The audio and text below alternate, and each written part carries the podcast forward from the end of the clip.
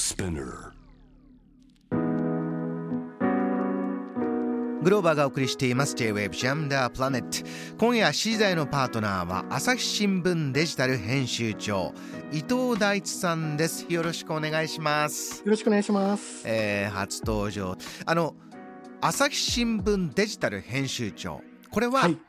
朝日新聞の編集長とはまた違ったお仕事ということなんですねそうですね。私が編集やらせていただいているのはデジタル版の方ですね。結構違うんですか？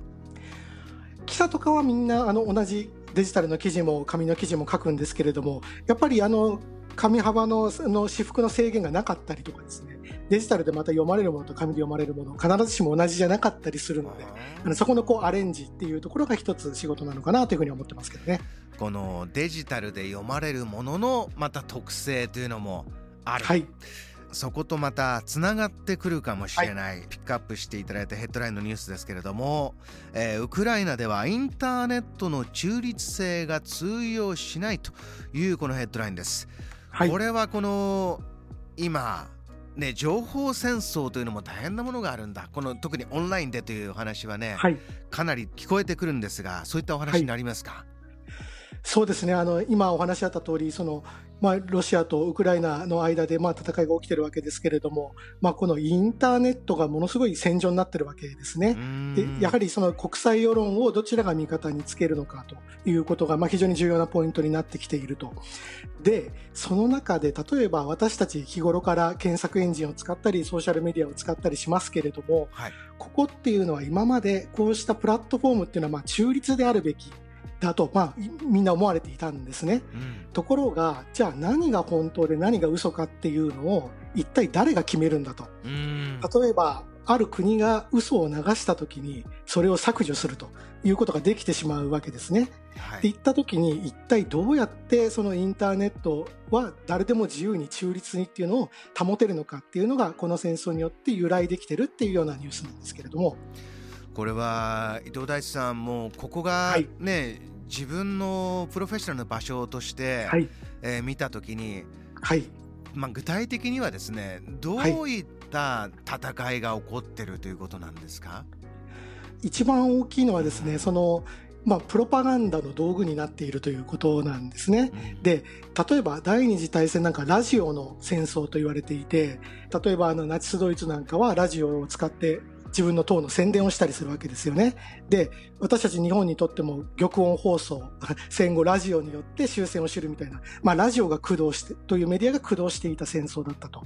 で、ベトナム戦争は今度テレビの戦争と言われて、まあベトナムの戦場がすぐカラーテレビで見られるというようなことで、まあ大きくその反戦のうねりなどを生み出していたんですね。うんで、じゃあ今度の戦争っていうのが、まさにそのソーシャルメディアの戦争というふうになっておりまして、ええまもうこのまさに時代をこう反映しているものなんだろうなというふうに思います。あのソーシャルメディアが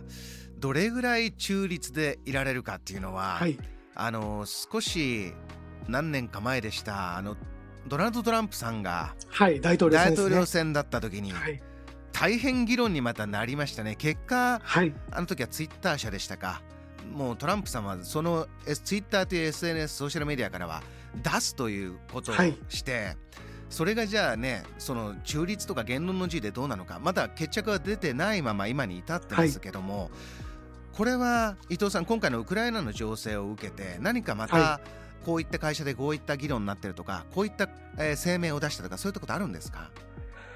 えっと、まずもうツイッターだとかフェイスブックというのはもうロシアのから出ている偽情報とされるものをどんどん削除しているというような状況にありますね。なのでもう今の段階というのは自分たちはコンテンツ作ってません。ただの場を提供しているだけなんで無責任ですっていう論理は、まあ、もはや通用しなくなってます。で、まあ、その前提にあるのは先ほど、まあ、グロマさんおっしゃったまさにもうアメリカ大統領選で、えーまあ、他国の干渉を受けたと思われる情報機関がいっぱいそのアメリカの大統領選に介入してたことが分かったと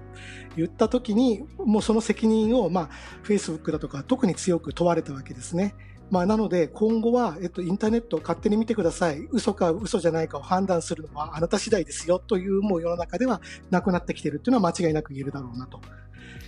そうするとそこの例えばプラットフォームが例えばどこの国の企業かとかこういったことはかなり、まあ、全ての国とは言わないですけれども今いわゆる対立陣営となっている、はい、えー、中においてはかなり影響が出てくるよということですか？そうですねあの結局はインターネットのまあ基本的な理念になっている国境を越えて誰でも発言できるみたいなこと、まあ、その価値観でさえも共有できてない国っていうのもあるわけですよね。自由に政治的発言をしちゃいけないという国もあるわけですから、うん、そういった中で、じゃあ、勝手に削除しますとか、政治信条に合わないものを削除しますっていうのを、プラットフォームが取るということはもう、無色透明ではいられない、もう政治的にならざるを得ないというのがもう今、こう、平和な時は良かったんですけれども、戦時になって改めて浮き彫りになったということじゃないでしょうか。そうすると先ほどおっしゃった、じゃあ、ニュースデジタルでニュースを出す時はこういうものがみんながよく見るとかそしてヘッドラインの作り方一時期フェイクニュースという言葉で非常にまた問題になりましたけれども、はい、こういったものを僕たちどう見ていけばいいのか伊藤さんはちょっとプロとしての目もあると思うんですけれども、はい、今本当ニュースって見方難しいと思うんですよ。伊藤さんご自身がちょっとケアしていることってどんなことか教えてもらえますか、そうですね。あのまずはソーシャルメディアだとですね、あの、どうしても自分の見たいものばっか見てしまうんですね。仲のいい人だとか、意見の合うものを見る。そうすると、その人がリツイートしたものをまた見るということがあるので、やっぱりこれはこれであの、エンターテインメントとしてはとても良いんですけれども、これ食事と一緒だと思うんですよ。好きなものでもずっと食べ続けてると体に悪いと。やっぱり自分がたとえ嫌いでも魚も野菜も食べなきゃいけないよねと同じように、やっぱりいろんなニュースソースからあのニュースを摂取するということが大事ですし、まあ、あとは、えー、テレビのニュースでもいいですし、まあ、新聞でもいいんですいいですし、まあ、雑誌でも何でもいいんですけれども、あの一つパッケージになっているものをきちんと摂取するっていうのも大事なのかなというふうに思いますね。パッケージというのは？はい、あの例えば新聞だと一面に今日の大体大きなニュースっていうのが揃ってます。でそれって自分の好みと関係ないじゃないですか。うんでこれってまあ例えばヤフーニュースとかでもそうだと思うんですよね。ヤフーニュースのトップってあの自分の好みで編成されている部分もあるんですけどもトップの7本8本というのはあの編集者の方が選んでつけてるんですね。なので、まあ、その栄養のバランスを考えられて作られたものも食べましょうというのがおそらく今私たちに簡単にできることなんじゃないかなと思いますね。これそこでいきますとねあの先ほどどんどん、えー、プラットフォームインターネットでさえ、はい、国ごとの切り離しが、えーはい、大きいところで進んでいくんじゃないか本当にそれが進んでしまうと。今までは、えー、もちろん自分の国の政府が言ってることを、えー、自分のあのまず第一に、えー、そこを信じて、えー、見ていくんだけれどもあれと思った時にじゃあ相手の国のメディアがどう言ってんのか相手の国の政府はどう言ってんのか、はい、ということができなくなって今おっしゃったようにじゃあより好みせずに見るっていうことができなくなっていくような可能性というのもあるんでしょうか？いかがでしょうか？そうですね、まあ、あの特に今、ロシアに関しては、まあ、ロシアで取材活動できないというような状況に、はい、発展しているので、あのもうやはりこれ、すごく深刻だなというふうに思います。あの今までまあインターネットさえあればなんとかなるよねというような、まあ、どちらかというとこう楽観的な、はい、あのものに支えられてきたんですね、この情報環境っていうのが。ところがある大国が、え自由な言論もだめだし自由な発信もだめです、はい、インターネットも自由に使えませんってなった時にこんなにやっぱり世の中が慌てる あの当たり前今まで当たり前だと思っていた環境が、まあ、むしろありがたい。誰でも何でも言える。どんな情報でも摂取できる。どんな情報でも発信できるっていうのが、まあ、ありがたいと思える、まあ、不幸にしてそれがありがたいと思える状況になってしまっているのが今なのかなという気がしますね。JAM The Planet